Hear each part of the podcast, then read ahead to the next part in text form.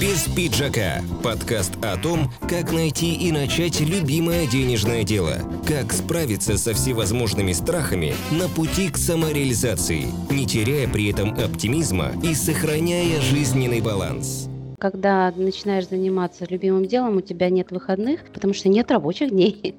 Когда осознала себя духовным существом, получающим человеческий опыт. Есть что-то, что помогает нам принимать эти решения, и оно может быть настолько буквально, насколько ты позволишь этому входить в твою жизнь. Оттуда уходит только вперед ногами.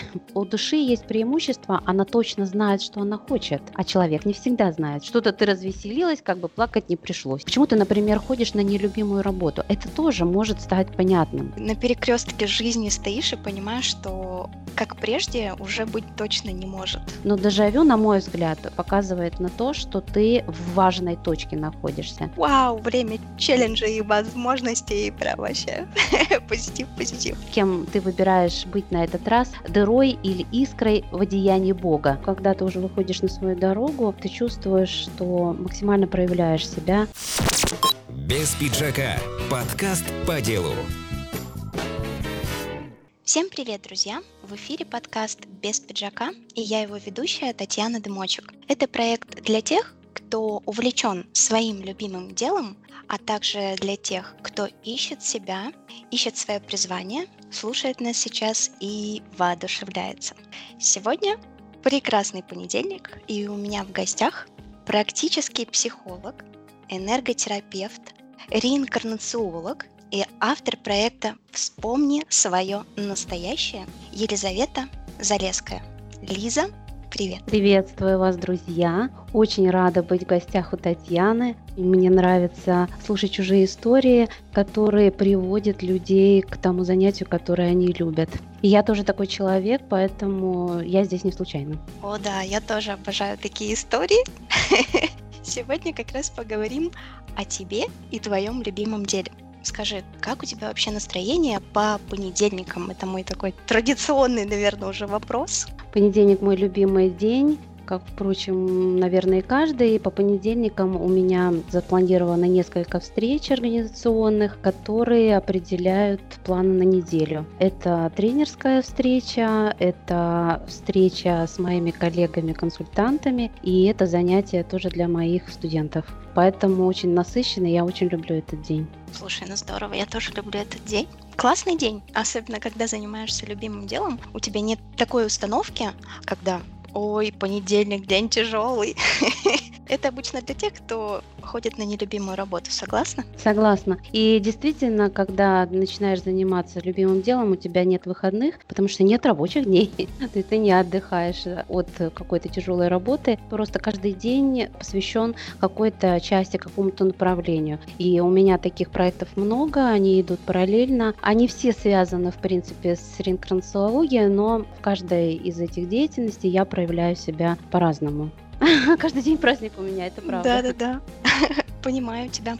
Такое потоковое состояние, когда ты понял, что ты живешь тотально и просто наслаждаешься, потому что сам выбрал прийти сюда да, на эту игровую площадку. Да, ну, конечно, я не могу сказать, что этот выбор был простой и какой-то такой мгновенный, легкий. Когда он делался в течение жизни, таких поворотов у меня было несколько, и когда он делался, это было сложно, но когда ты уже выходишь на свою дорогу, ты чувствуешь, что максимально проявляешь себя, и от этого очень радостно становится, легко, радостно, и вот это состояние потоковое, о котором ты говоришь, я его прямо физически ощущаю. Прям так приятно это слышать. Угу. Классно, классно. И встречать таких людей. Я, знаешь, когда встречаю человека, для меня почему-то архи важно. Чуть ли не первый вопрос — это на своем ли месте человек, нашел ли он свое место в жизни. Не знаю, почему у меня так все время. Да, ну потому что мы для этого и приходим на Землю, чтобы этот путь пройти и протоптать. И когда мы стоим в точке здесь и сейчас, пройденный путь за нами, который в прошлом, он один, а перед нами дорог много. Всегда, в любой момент нашей жизни этих дорог много, и мы в любой момент можем свернуть туда или не туда, там ли, где, куда нас зовет э, сердце или душа, или, может быть, исходя из каких-то других убеждений, там, установок или каких-то мнений окружающих. Но когда мы уже идем по этому пути, он становится тем единственным, которым мы прошли. И, конечно, обернувшись на этот путь, мы понимаем, что он был именно такой, какой должен был быть. Ошибок нет, и сожалений по этому поводу тоже быть не должно, потому что это просто опыт. Да, согласна с тобой вообще, прям резонирует. Лиза, а помнишь тот день, тот момент, когда ты проснулась? по-настоящему проснулась и когда осознала себя духовным существом, получающим человеческий опыт. Какой маркер, маячок, знак поспособствовал этому осознанию? Наверное, дня такого я не вспомню, но такие точки поворотные, когда я действительно исходила не из человеческого, логического, может быть, э, ума, а по велению своего чувства, желания, что-то такое смутное. Их было несколько таких э, моментов. Может быть, это ну, такие ступени пробуждения. То есть не пробуждение, что до этого я спала, а сейчас я проснулась и пошла, а такие ступени пробуждения, через которые я проявляла ну, максимально свой потенциал. То есть я прислушалась к своему потенциалу, что я могу больше, например, чем то, что я сейчас делаю или где работу работаю. А есть uh-huh. что-то большее, что стремится к проявлению. И таких поворотных было несколько. Они, ну, если так э, вот сейчас окидывать узором свой пройденный путь, наверное, их было три или четыре таких поворотных пункта. Может быть, раз в 10 лет это происходило. Uh-huh понимаю, о чем ты. Это такой поворотный пункт. Это когда ты такой на перекрестке жизни стоишь и понимаешь, что как прежде уже быть точно не может. Да, Хотя все вокруг говорит тебе, ну у тебя же все хорошо, у тебя хорошая работа, у тебя хорошая зарплата, ты реализуешься на этой работе прекрасно, и есть перспективы. То есть ни с одной работы я не уходила так, что я там полностью себя исчерпала. Везде была перспектива. Но я чувствовала, что что-то еще должно быть, что я еще себе не позволила. И я позволяла. И вот это в этом, я считаю, мое, наверное, самое главное счастье, что я позволяла себе делать этот шаг в сторону, на другой путь выходить. Слушай, здорово. Mm-hmm. Ну, то есть все, что тебя вело на твой именно путь, на твою стезю, правильно? Да. И давай тогда поговорим о том, как ты все-таки пришла к тому, чем занимаешься сейчас. Я же правильно понимаю, что ты достигла, нашла свой икигай, то есть ты занимаешься своим любимым делом, у тебя это классно получается, это востребовано людьми, и за это еще платят деньги. Да, сейчас можно сказать, я не уверена в том, что это окончательный, окончательная точка, окончательный э, вот эта сердцевинка кигает, то, что находится в серединке этих сфер. Но сейчас, на данный момент, то, что ты проговорила, все соответствует моей работе. Действительно, я занимаюсь любимым делом. Мне нравится та сфера, которую я изучаю, сфера памяти или души людей, вот этого духовного существа, природу духовного существа. Это востребовано людьми, потому что сейчас переходный период, много людей, которые теряют ориентиры прошлые, еще не нашли еще ориентиры будущего. Они задаются вопросами такими, с которыми мало к кому можно прийти. Это редко бывают родственники, это не всегда могут ответить какие-то психологи традиционные, и это не всегда можно найти из своего опыта прошлого с этими вопросами как раз люди могут прийти ко мне. И это хорошо оплачиваемая работа, потому что это ну, действительно помощь специалиста. Не, не нужна очень длительная работа, ну не нужна такая длительная работа для того, чтобы эти ответы человек получил. Иногда хватает одного сеанса или ну, буквально нескольких, чтобы полностью поменять эти ориентиры, найти эти ориентиры, на что опираться и потом уже двигаться по новому своему пути. Поняла тебя. Ты, получается, когда вот очередной такой маячок у тебя на пути был, да, вот ты пошла в институт реинкарнационики правильно, да. чтобы изучить да, этот да. вопрос. В тот момент, это было 10 лет назад, э, занималась педагогикой, у меня был уже пройден путь искусствоведческий, я работала научным сотрудником в Русском музее, потом я ушла в педагогику, это был такой вот один из поворотных пунктов. Несколько лет проработала в школе, когда я нашла э, вот этот способ вспомнить прошлые жизни или соединиться с памятью своей души, я почувствовала, что это то, чем я хочу заниматься. Это совсем что-то было новое. То есть это не педагогика, не искусствоведение, это психология скорее, ну, такая расширенная психология. И когда я почувствовала, что это именно то, чем я хочу заниматься, я столкнулась с тем, что этому не обучают нигде. И фактически специалистов э, в тот момент было таких явно проявленных очень мало. Я начала искать этих учителей, проходить семинары, и когда я нашла одного из специалистов, как раз это был Марис Дрешманис, который в то время еще не был руководителем института, но уже проводил такие небольшие семинары, обучающие онлайн. И когда через полгода он организовал институт, все-таки пришло к нему понимание, что этому нужно обучать массово, а не так вот индивидуально от человека к человеку. Я сразу же пришла и на первый курс э, первый, и на первый второй курс, там, где уже обучали консультантов, и закончила закончила уже третий и четвертый. То есть я являюсь и тренером в институте, и тренером практиков, и тренером консультантов. Я вот эти все 10 лет прохожу параллельно с институтом этот э, путь распространения этой идеи. Потому что, конечно, сам институт, он был задуман как ну, таким провозвестником реинкарнационного мышления о том, чтобы понимать, что человек — это не от рождения до смерти, а это путь души через много воплощений, много опытов разнообразных и все равно подчиненных одной цели.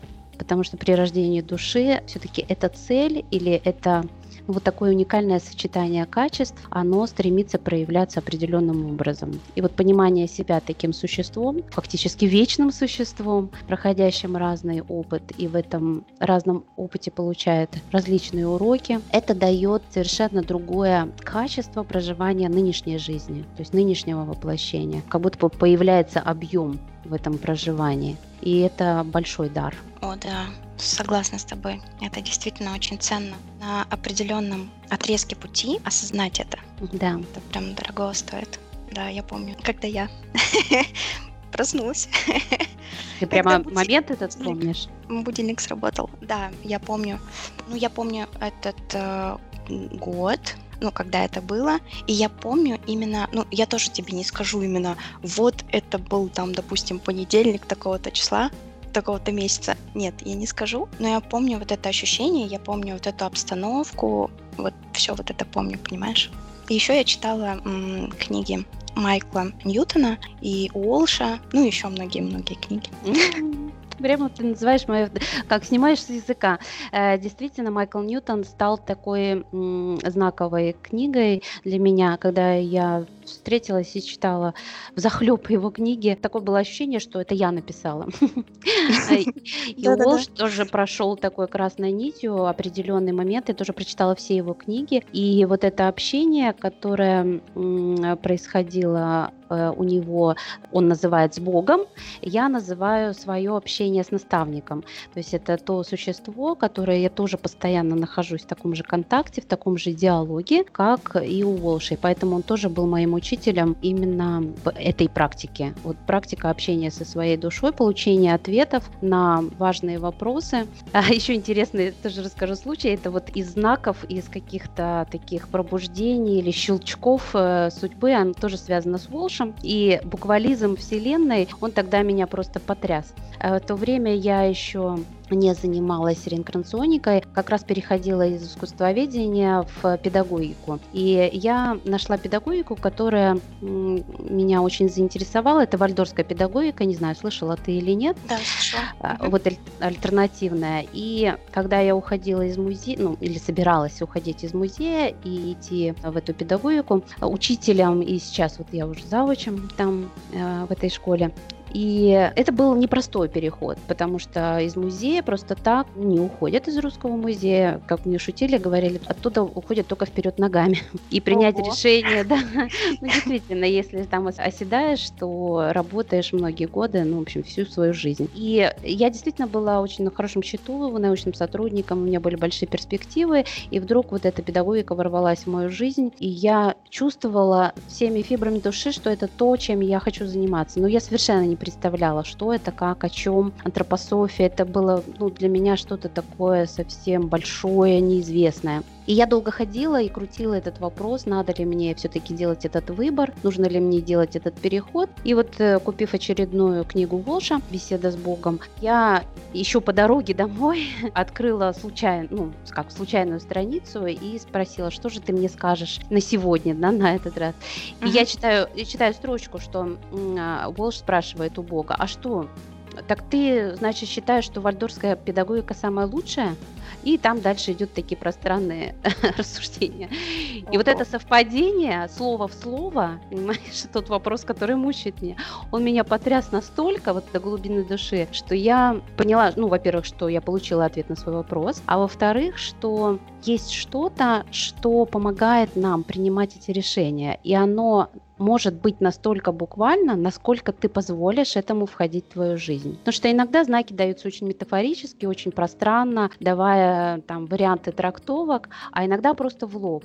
И это только от тебя зависит, какие ты готов получать знаки, напрямую или вот такие пространные, для того, чтобы иметь все-таки варианты выборов. Вот такой у меня интересный был случай. И причем несколько лет э, спустя я решила проверить, что действительно это, это мне не показалось, это я прочитала не то, что хотелось прочитать, нет, действительно, он говорит там про вальдорскую педагогику, он действительно говорит о том, что это очень перспективная педагогика, о том, что это педагогика будущего, и то, как там обучают э, детей, будет действительно построено так образование.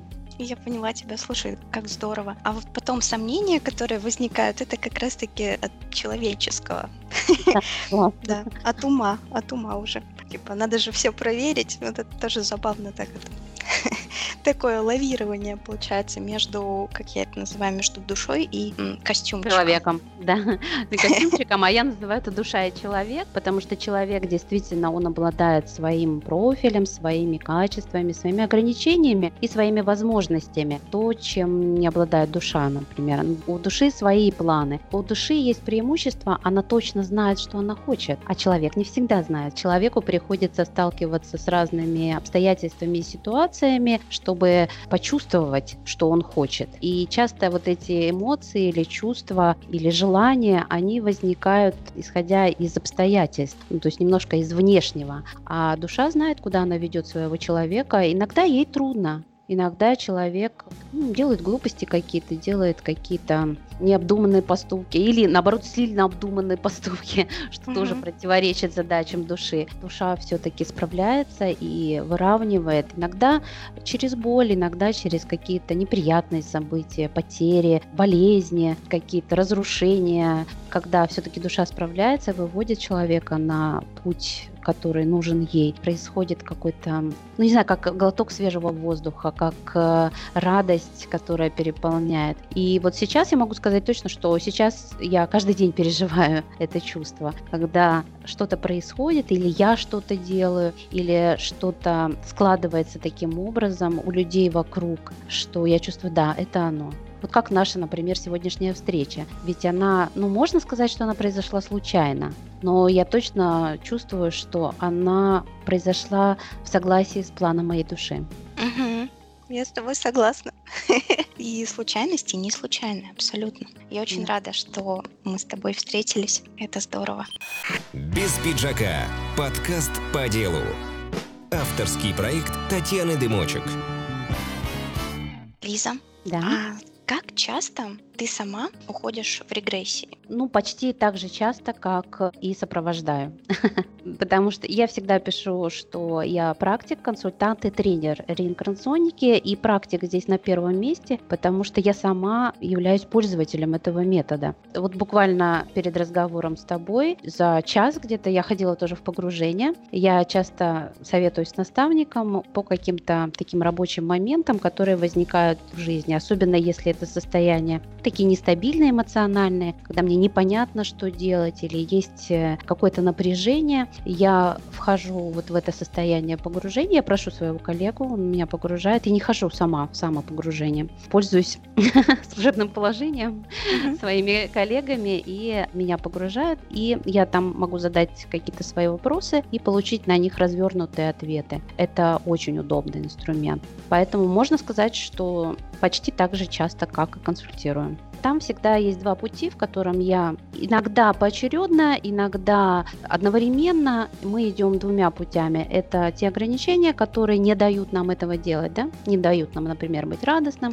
или здоровым, или богатым, и в те ресурсы, которые позволили бы так проживать свою жизнь. Это тоже может звучать как запрос, когда приходят в работу, например, этим методом «хочу быть радостным», да, или «хочу быть богатым», или «хочу быть здоровым». На самом деле любой запрос, он имеет место быть как отправная точка. И ограничения, как правило, ведут в детство, могут завести в прошлые жизни и иногда могут проходить по родовой линии, потому что такую тоже линию мы изучаем. Это и ограничивающие убеждения, и какие-то уроки, опыты, негативные опыты, например, прошлых поколений, они тоже могут нас сдерживать, да, или удерживать. Что-то ты развеселилась, как бы плакать не пришлось. Вот такая вот любимая фраза, которая часто встречает. В другую сторону мы идем в ресурсы, это как раз память души, и взгляд души, вот взгляд наблюдателя, то есть ты смотришь со стороны, что происходит с этим персонажем, и почему происходит, и зачем происходит. Есть такое пространство между жизнями, где вообще есть понимание э, всех путей, которые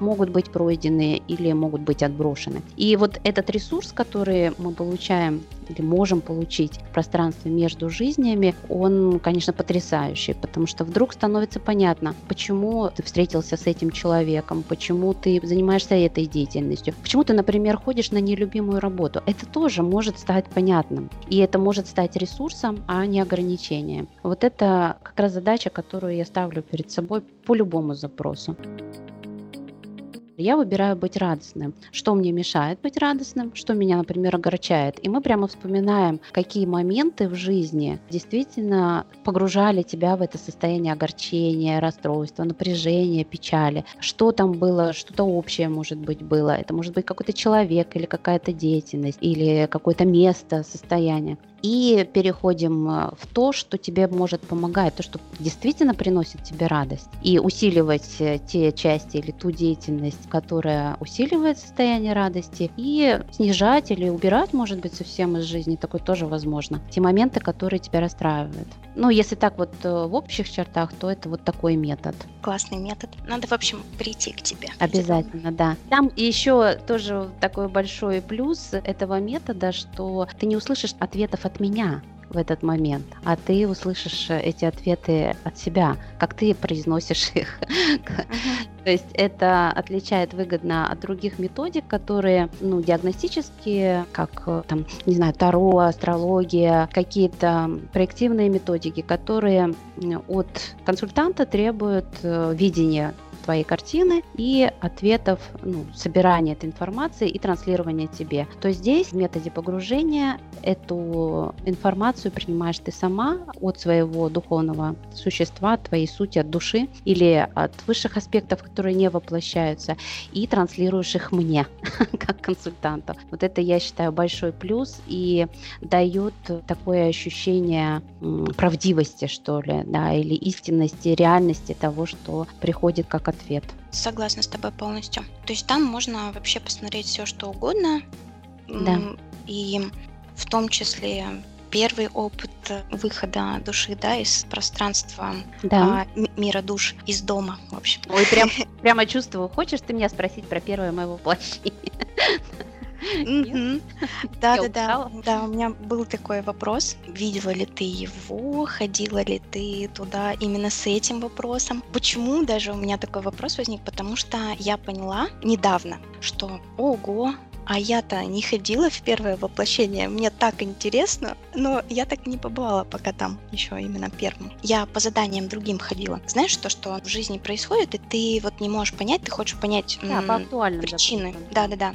Расскажи, пожалуйста, о своем опыте. Прежде чем я расскажу о своем опыте, я расскажу, наверное, о вот этой системе обучения. Чуть-чуть это будет, кстати, здесь, что первый курс в Институте реинкарнационики, э, вот на моем курсе, это практик. Это в течение 16 недель, четырехмесячная или в институте трехмесячная программа, где человек последовательно проходит э, разные, разные ступени, что ли, воспоминаний своих воплощений. И сама вот эта программа, она простроена таким образом, что в первые занятия мы вспоминаем нынешнее воплощение, детство по событиям, то есть учимся или раскачиваем свою память и свое вот это внутреннее восприятие воспоминаний. Затем учимся находить прошлое воплощение, то есть строим свою карту воплощений, или тот браузер, который позволяет нам находить эти воплощения. Вспоминаем ресурсные воплощения, курсе практики мы, как правило, делаем упор на ресурсные, не на какие-то травмы и тяжелые переживания, а именно на ресурсные, богатые, счастливые, реализованные воплощения. Поэтому это всегда очень ресурсно. И в том числе есть одна из инопланетная, очень интересное инопланетное воплощение, нечеловеческие э, на Земле. Это, например, животные, растения, камни. Тоже очень ресурсные погружения, которые дают такое ощущение спокойствия, соединение с природой, которое даже просто такой иметь опыт, он уже дает э, вот это радостное состояние или вот это объемное состояние, когда ты живешь одной жизнью, с землей и с тем местом, в котором ты находишься. Очень ресурсное является проживание умирания или переход, развоплощения. Да? Не только воплощение, но и развоплощение. Потому что этот э, страх смерти, он очень глубоко зашит в человеческом существе. Да? Не в существе души, а именно человеческом. Да, потому что, ну, действительно, со смертью человек человеческая жизнь заканчивается. И вот это проживание или воспоминание развоплощения, когда душа переживает выход как освобождение и как переход в новую более такую широкую реальность, это тоже очень ресурсное воспоминание. Это одно из занятий, прям посвящено этому целая неделя. Затем разные аспекты ресурсных воплощений, связанные и с богатством, и с предназначением, и с таланты и способности, целительские. В общем, каждое занятие или каждая неделя, оно дает ну, такое последовательное прохождение этого опыта. То есть не как, э, например, когда клиент приходит, ну, действительно, ну, как правило, приходит по актуальному запросу. Вот что у него болит, с тем он работает. А во время обучения есть возможность пройти все эти этапы. И вот одно из занятий, а, он называется «Рождение души», специализация души. И там а, мы как раз проходим или вспоминаем тот момент, когда душа выделяется из целого, и здесь она может почувствовать прочувствовать, понять, какие качества были заложены изначально. Вот какую такую конфигурацию он себе задумал. И вот у меня на этом этапе было такое стремление одновременно к одиночеству и к системности. И это то, что в пространстве между воплощениями или даже до воплощений я как раз проживала как душа. Это училась работать с системами, с различными, то есть сочетанием разных элементов в одну какую-то схему. И это проживание одиночества как самодостаточности и цельности. Вот прямо, не знаю, мне кажется, что это очень логично. Может быть, ты даже угадаешь, что, что за первое воплощение у меня было. Хотя для меня это было удивлением, но когда я это просмотрела, это было вполне логично. Какие-то идеи у тебя есть? Пока вроде Система нет. и одиночество. Это была грибница. Это была грибница, да, это такая система корешков, которая с одной стороны состоит из маленьких элементов, а с другой стороны является чем-то целым. И вот тот гриб, который выходит, он же в принципе, ну, это не вся его жизнь, этой грибницы, этого существа, это только, ну, как бы часть, плод его, что ли. Угу. А вот то, что происходит именно в земле, это был интересный опыт. Но удивительно мне было, что это было не от э, начала рождения, там, зарождения э, этой грибницы и до до э, смерти, а это просто на какой-то период. Ну вот по моим ощущениям это было где-то два сезона, наверное, или полтора сезона годовых. То есть это такой годовой цикл был проживания в этой грибнице. Вот такое у меня было первое воплощение. На Земле именно, правильно? И на Земле, да. Угу а в материальном мире, потому что это довольно сложно для души вообще находиться в материальной форме. Тяжело. А, и человеческое не исключение, это довольно тяжелая форма, ну, плотная вот эта форма. И душе ну, не просто находиться в теле. Я думаю, что каждый человек это чувствует. Я согласна с тобой. А смотрела еще, когда была не на Земле, а на других планетах. Да, в других пространствах, в других формах. Таких вот плотных немало встречалось, действительно таких плотных, таких, когда очень душа очень идентифицирует себя с человеком. То есть вплоть до того, что она забывает, что она душа. Таких плотных миров не очень много. Чаще все-таки вот эта амнезия, она не обязательна. И можно допустить э, понимание или ощущение себя вот как в душе, проходящий опыт в каких-то формах. Были очень интересны. Вот то, что сейчас прям приходит, ну я потом назвала это как тренировка для архитекторов. Это как строительство. Тебе дается площадка, и ты там можешь силой мысли или силой какого-то душевного такого движения строить разные конструкции. Замки, дворцы, какие-то сооружения. Там тебе даются все материалы, ну, такие более тонкие, конечно, чем материальные, и ты можешь это простраивать. У меня была такая информация, что все архитекторы, которые, ну, великие архитекторы, реализовались на Земле, они все когда-то проходили вот через эти миры, потому что там осуществлять эти идеи проще. Без пиджака. Подкаст по делу. А еще, смотри, бывают же такие моменты дежавю. Да. Угу. Я объясняла, и каждый объясняет это по-разному. А когда наступил тот момент такого пробуждения, то дежавю я поняла, с чем связано. Ну, по крайней мере, для себя объяснение нашла. Это просто, когда ты был дома, угу. ты просто перед воплощением очередным просматриваешь какие-то моменты, так скажем. Возможные, да. Да. И потом, когда у тебя возникает здесь дежавю, это значит, что ты просто вот эти моменты отсматривал там. И это такое ну, ты понимаешь, да, о чем я? Да, да, да, да, я совершенно согласна, потому что я действительно это и проживала в своих воспоминаниях, погружениях, что ты проигрываешь важные моменты, они всегда все равно рассматриваются как вероятность, как возможность. Но дежавю, на мой взгляд, показывает на то, что ты в важной точке находишься. То есть это то, что нужно было, ну, не пропустить, что ли, так вот. И таких вот э, якоречиков или флажков или указателей, их на самом деле очень много. И не все мы отслеживаем. Но вот это ощущение дежавю, оно может усиливать наше внимание или застрять наше внимание, направлять наше внимание на том, что ты в правильном месте, в правильное время, и тебе нужно быть здесь более осознанным, чем может быть ну, в предыдущий день или в предыдущий момент. Потому что ведь степень осознанности, ну, она очень разная. Даже в течение дня она очень разная. Ну, невозможно удерживать постоянно вот это ощущение здесь и сейчас в полной мере. Часто мы и в прошлое уходим своими мыслями, чувствами в будущее, но здесь и сейчас удерживаться долгое время очень сложно. Но это необходимо делать. И вот, на мой взгляд, дежавю – это такой помощник оказаться здесь и сейчас.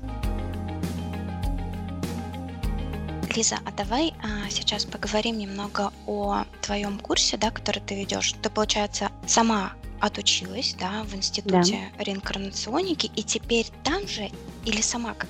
Так Нет, скажем, сама. Э, вот, э, это, да, да. Мы тоже находимся в структуре института, но вот этот третий курс, который готовит свободных тренеров реинкарнационики, мы собираем сами свои группы, но наши студенты все равно считаются студентами института, они получают там свой личный кабинет, но обучение полностью происходит через меня. Я даю и теоретические знания, и практические вот эти погружения, и мастер-классы. То есть можно сказать, что я являюсь частью института, но вольно отпущенный такой. Uh-huh. Это было задумано для того, чтобы возникали такие живые центры во всех городах. Мариса очень большие планы всю землю охватить вот этим методом, чтобы каждый имел возможность, каждый человек имел возможность вспомнить свою прошлую жизнь или свою настоящую, или свою духовную родину, свою духовную сущность. И для того, чтобы это произошло, нужны специалисты должно быть много специалистов. И тренерская ступень, она как раз э, позволяет самому набирать группы и самому обучать, опять же, этому методу. Да, это тот же самый курс, который ведется в институте, только веду его я. Таких сейчас еще немного нас, около 10 человек, которые вот дошли до этой ступени набора собственных групп. Есть большие надежды, что у нас станет больше. Безусловно, станет больше, конечно. Потому что запрос есть на это, и хотя есть некоторые опасения, есть некоторые сомнения, и они всегда будут возникать, собственно говоря, всегда человек, сталкиваясь с чем-то новым, он всегда будет сомневаться в том, что это, нужно ли это, да, если я забыл, например, зачем вспоминать, ведь та амнезия, которая происходит в момент рождения, она же для чего-то.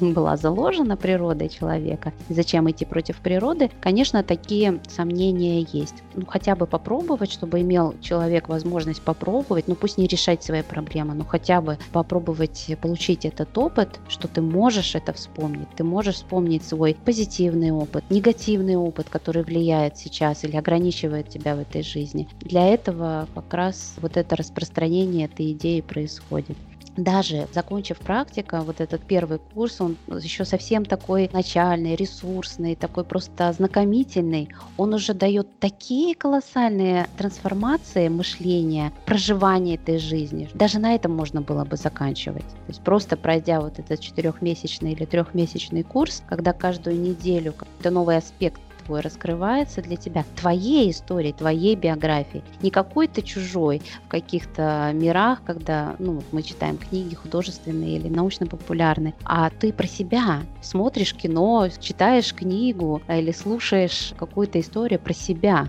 и не от кого-то, а ты сам его автор, ты сам вспоминаешь, как это было, это просто потрясающий эффект. А следующий курс, который консультантский, э, второй курс в институте, и у меня это называется консультант ринкарнационики, он дает уже инструменты для работы с другими людьми, дают алгоритмы погружения других людей, и там уже мы больше, конечно, обращаем внимание на э, проблемы, ну, то, что мы называем проблемами, да, или задачами. Те травмирующие ситуации, страхи, проработка страхов, работа с родом, работа с предназначением, и все эти вопросы уже разрешаются с той точки зрения, как ты можешь помочь другому человеку получить этот опыт классная программа. И скажу так, что ты говорила про амнезию, да, ну это как mm-hmm. одно из условий, да, когда ты отправляешься сюда, на эту игровую площадку, на землю. А, и, собственно, человек, наверное, он не будет, мне кажется, задаваться вот так вот вопросом, а зачем мне это надо и так далее, если он уже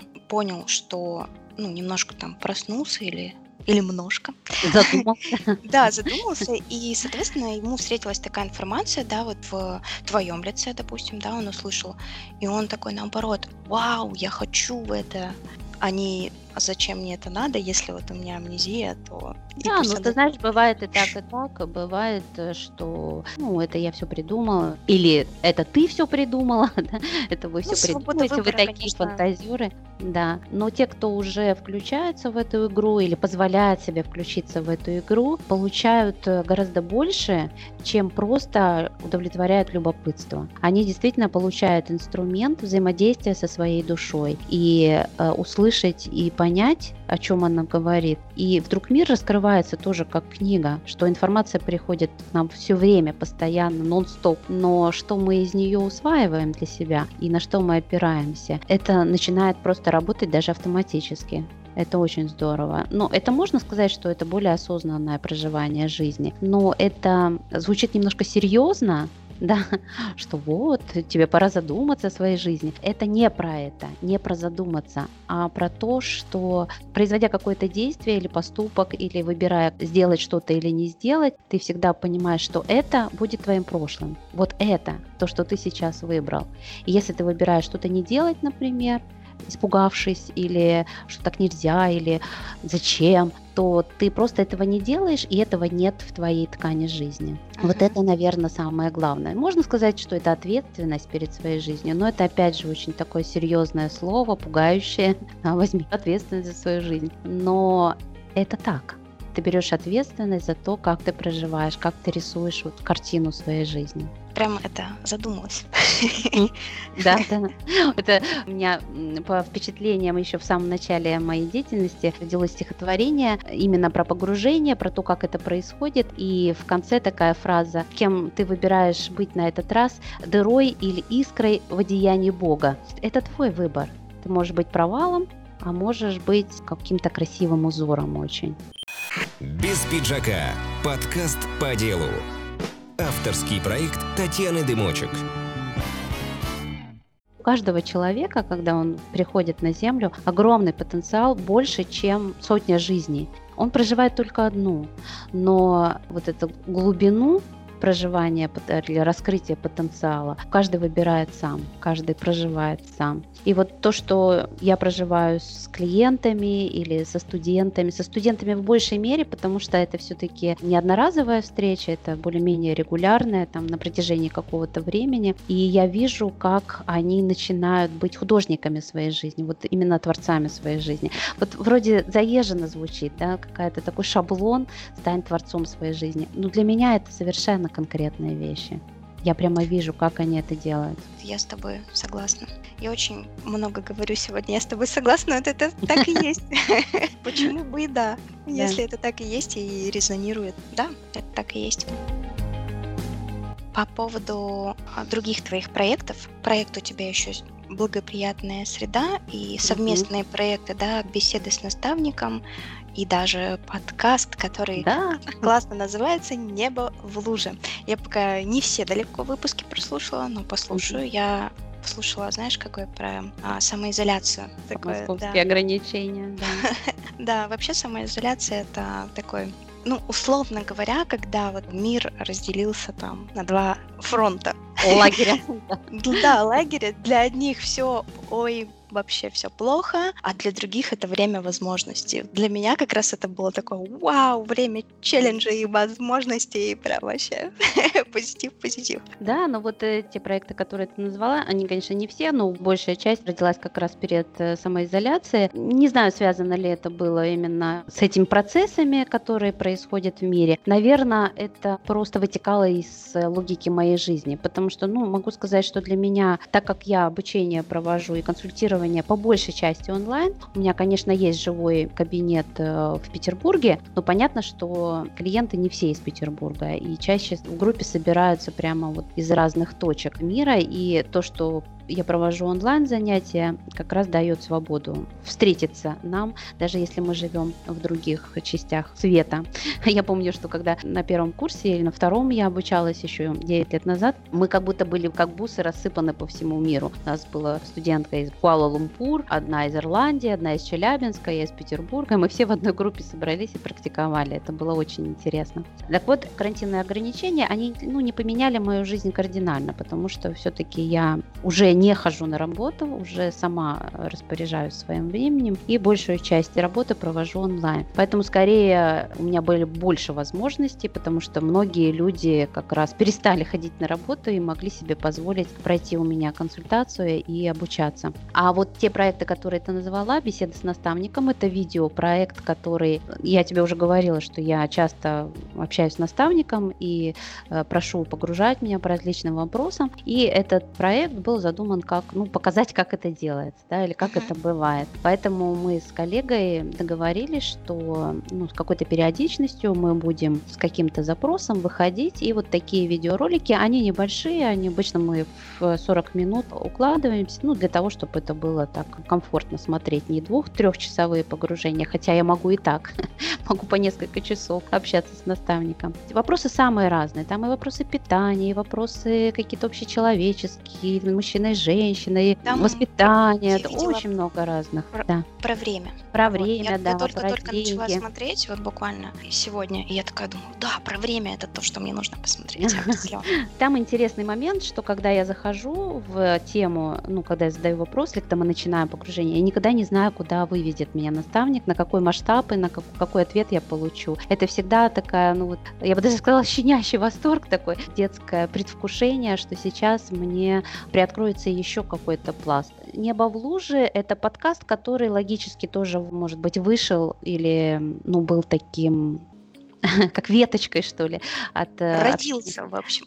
Да, но он не совсем напрямую родился, но был таким вот ответвлением от этого проекта, когда мы решили уже с другим коллегой, с которым мы тоже часто проводим вот такие исследования с наставником, показать, что любой человек может, в принципе, научиться смотреть на любую ситуацию, на любое явление человеческое с вот такой космической точки зрения или с точки зрения идеи, смысла, замысла любую. И поэтому и родилось такое название «Небо в луже». То есть даже в простой какой-то ситуации, ну, в луже, да, в какой-то, в кляксе, в луже, вроде бы некрасивой, непонятной, скорее бы она высохла, можно увидеть вот это отражение космического, небесного, божественного плана. Поэтому мы берем очень маленькие такие Слушай, я так и подумала. вопросы, да, и вот так вот с помощью погружения э, начинаем вот выявлять эти, причем погружаемся мы по очереди, ну, то он, то я, выходим вот на этот уровень в состоянии погружения или медитации, ведомой медитации. Он оно не очень глубокое, все равно есть э, тот контролирующий, который следит за тем, что произносить фразы правильно, вставить слова, uh-huh. то есть это не очень глубокое погружение. Но, тем не менее, это все равно выход на другой уровень сознания, который позволяет раскрывать вот эти смыслы. Мы выбрали вот именно формат подкаста, потому что он позволяет, э, ну, где-то в обыденной там в транспорте, где-то в дороге, послушать и просто получить такой пример или образец, что это можно так делать. Сначала у нас была идея вообще рассматривать новости, то есть брать любую новость, ну так называемую, да, из новостной ленты, uh-huh. и ее рассматривать вот на таких планах. Но мы столкнулись с тем, что все-таки не можем мы новости рассматривать. Они слишком бессмысленные, но э, может быть мы все-таки сможем как-то к этому прийти. Но пока нам слушатели подкидывают темы, задают вопросы, и нам пока хватает. Потому что это только точка входа, а как раскроется, это всегда вот такое для нас самих удивление и радость такого познания мира с еще одной точки зрения. Ну, а благоприятная среда это... Да, я люблю а вот... просто подкаст.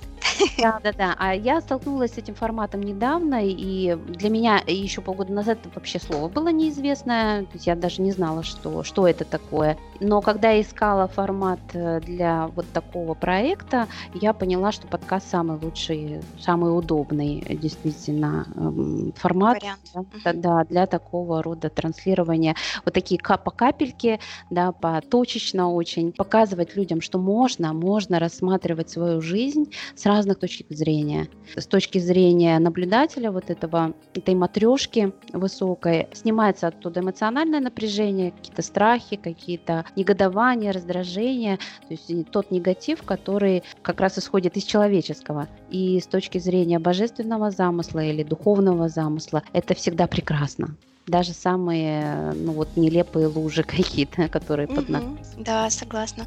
А вы, получается, в одной студии или вы как-то созваниваетесь? Да, мы в одном месте. Это вот в центре Санкт-Петербурга есть такой центр самореализации, и здесь мы встречаемся и проводим вот такие вот живые встречи. Беседы с наставником мы записываем удаленно, потому что в другом городе живет девушка, но вживую мы тоже встречаемся. Здорово, когда есть столько единомышленников, и когда ты можешь с кем-то совместно вести проект, это вообще потрясающе. Без пиджака. Подкаст по делу.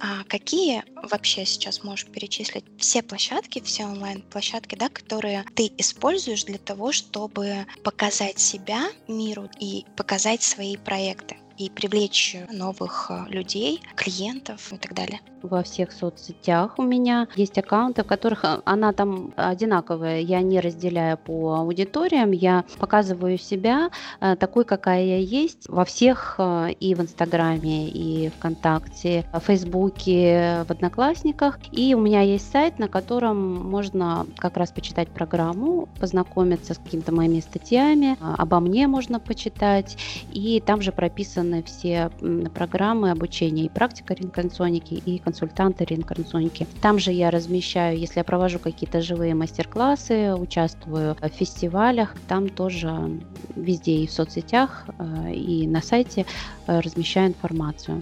Я, конечно, очень люблю вживую. Очень для меня этот живой формат, он особый э, аромат, что ли, или особую глубину. Потому что я еще энерготерапевт, и когда я провожу э, сеансы погружения, я еще дополнительно использую э, энерготерапию то есть поддерживаю в этом состоянии. Поэтому для меня, конечно, живые всегда в приоритете мероприятия. Скоро у нас будет в Петербурге фестиваль трансформационных игр, где я э, буду, я уже не первый раз участвую, но я участвовала, как правило, мастер-классами. Я проводила мастер-классы для участников фестиваля, но на этот раз хочу попробовать выступить с игрой, трансформационной игрой. Она была создана тоже специалистом, тренером реинкарнационики, называется «Вспомнить все». Это совсем еще вот свеженькая, совсем вот она в апреле вышла еще из типографии, и это игра, которая позволяет прикоснуться к этому методу в игровой форме, ну, как, собственно, и все трансформационные игры. Если, э, ну, кто-то не решается, например, сразу пойти в сеанс или сразу пойти на обучение, можно попробовать вот через такую игровую форму. И в своем центре тоже, в центре на Фонтанке, э, тоже собираюсь проводить регулярно вот эти игры. Но о них еще нигде не писала. Это прямо вот для вас эксклюзив. Да, друзья, все ссылки оставлю на проекты Елизаветы, поэтому смотрите, приходите, если в Питере приходите вживую, очно. Что касается проекта «Благоприятная среда», она только для э, специалистов, уже прошедших обучение, поэтому так в широкую я не приглашаю. Для этого нужно иметь уже опыт э, и погружения, и консультирования. Потому что там мы, почему она «Благоприятная среда» называется? Во-первых, она и проходит в среду, эта uh-huh. встреча, но это и, и метафорически тоже, потому что там мы собираемся и поднимаем те вопросы, которые возникают уже в процессе работы. Э, когда мы сталкиваемся с вопросами клиентскими, с какими-то трудными случаями, или прорабатываем себя. В среду была такая встреча, где мы моделировали такого идеального клиента, который бы подходил именно этому специалисту. И вот удивительно, нас было 6 человек, и каждый увидел портрет своего клиента совершенно разный. Ну, такие клиентские группы, которые, ну, абсолютно были разные. Такое пришло понимание, осознание, что среди нас нет конкурентов. Мы коллеги, которые даем разным людям возможность прикоснуться вот к опыту своей души. Эти разные люди с разными запросами, разные возрастные социальные группы, но все они нуждаются вот в этом воспоминании себя как духовного существа, но на разных э, уровнях, да, или на, в разных формах, вот так вот скажем. Угу, угу. И я согласна э, с этой вот позицией, что клиентов хватит на всех, даже если это один и тот же профиль, к примеру, да, у э, двух специалистов, да, мастеров своего дела, но клиент пойдет, допустим, к тебе, а не к другому мастеру, либо наоборот. Человек э, идет на человека, так бы Согласна. я сказала. Да, но для того, чтобы и в том, и в другом случае э, этому человеку, все-таки, ну, специалисту, нужно дать возможность э, увидеть себя клиенту. И в этом смысле, конечно, инструменты продвижения, они тоже важны.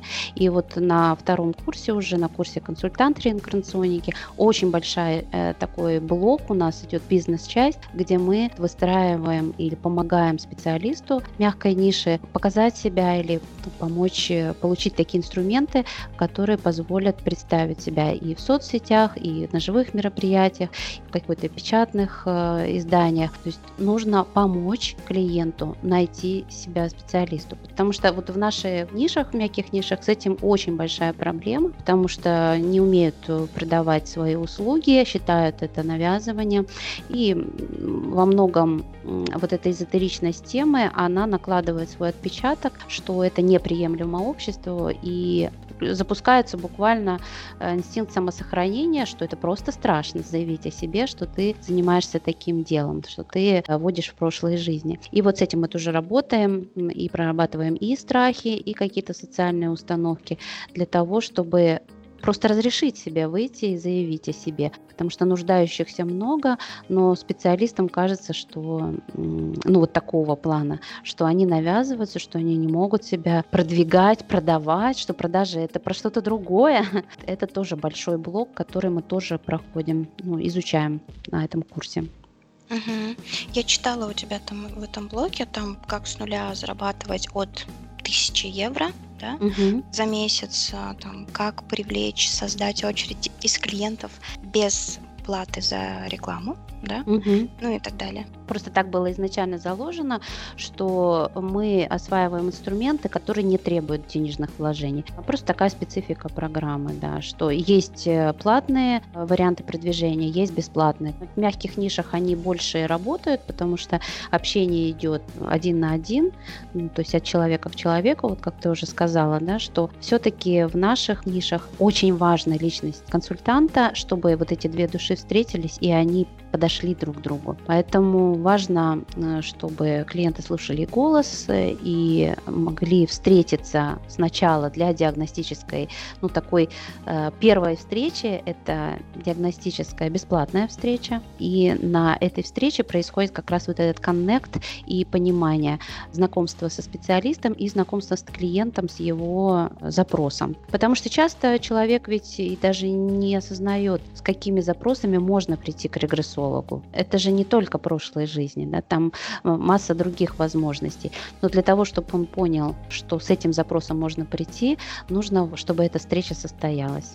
А вот ты сама, получается, тоже продвигаешь э, свои проекты без бюджетными методами, да, так скажем, там, через тексты, ну и так далее? Или все-таки используешь рекламу или сарафан срабатывает? Как у тебя это происходит по большей части?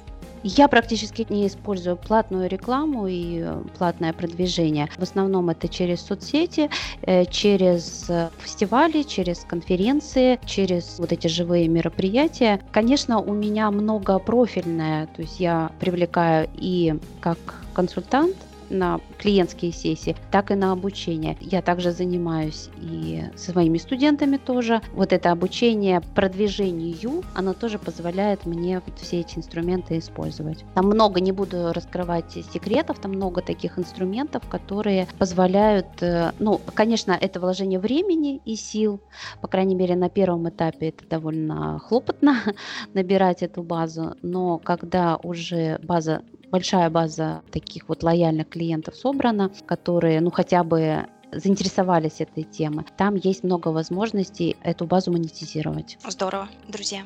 Обязательно к Лизе приходите. Приходите. Да, приглашаю, конечно. Оставлю, да. Кто в Питере живет, очно приходите обязательно на встречи, на трансформационные игры в том числе. Уверена, что будет круто. Была бы я сейчас в Питере, я бы тоже отправилась очно.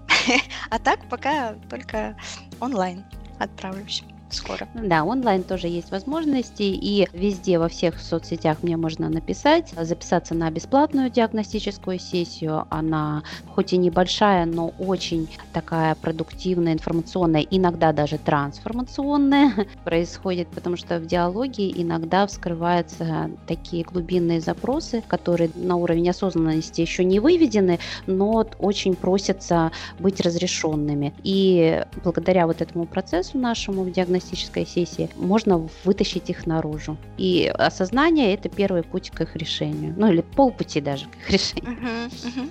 Да-да-да, соглашусь с тобой. Без пиджака. Подкаст по делу. Авторский проект Татьяны Дымочек.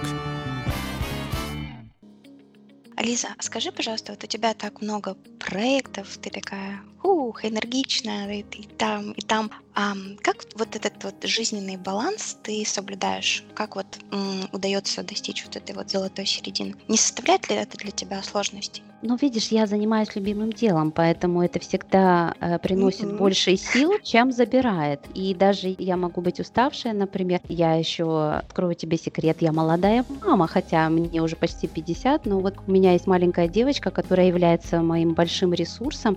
Потрясающе. Она, да, она, кстати, тоже пришла мне благодаря погружению. Я считаю, что она ребенок реинкарнационики, mm-hmm. потому что она сначала еще до зачатия даже пришла ко мне погружение рождения и очень просилась прийти на эту землю именно моей дочерью, хотя я предлагала ей внучки по возрасту, она вполне уже, потому что старшей моей дочери уже почти 30, а вот этой маленькой сейчас 6. А, и вот тогда, когда она ко мне стучалась э, в виде в таком еще невоплощенном, я предлагала ей прийти внучкой, и она все-таки настаивала на материнстве на счастливом материнстве. Ровно через 9 месяцев после этого погружения она появилась на свет. Ну, наверное, благодаря все-таки этому погружению, потому что вряд ли бы я решилась, наверное, на какое-то вот такое возрастное материнство И вот этот ресурсик маленький, который, ну, действительно, в течение этих э, шести лет, уже почти семи, э, дарит мне, ну, бесконечно. Это источник радости, вдохновения. Я прожила с ней э, и себя ребенком, и обожаю моей мамой,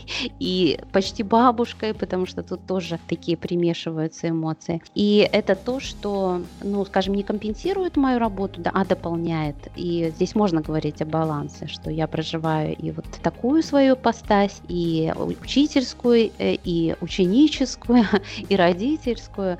То, что я живу в прекрасном городе, это тоже меня очень питает, потому что я ну, имею возможность все время пребывать а, вот в этой атмосфере творческой, посещать выставки, и театры, и концерты, кататься по каналам и рекам. И это то, что дает мне э, ну, постоянный источник эм, вдохновения и, естественно, сил. Они не утекают у меня. Просто вау, вау, эффект такой.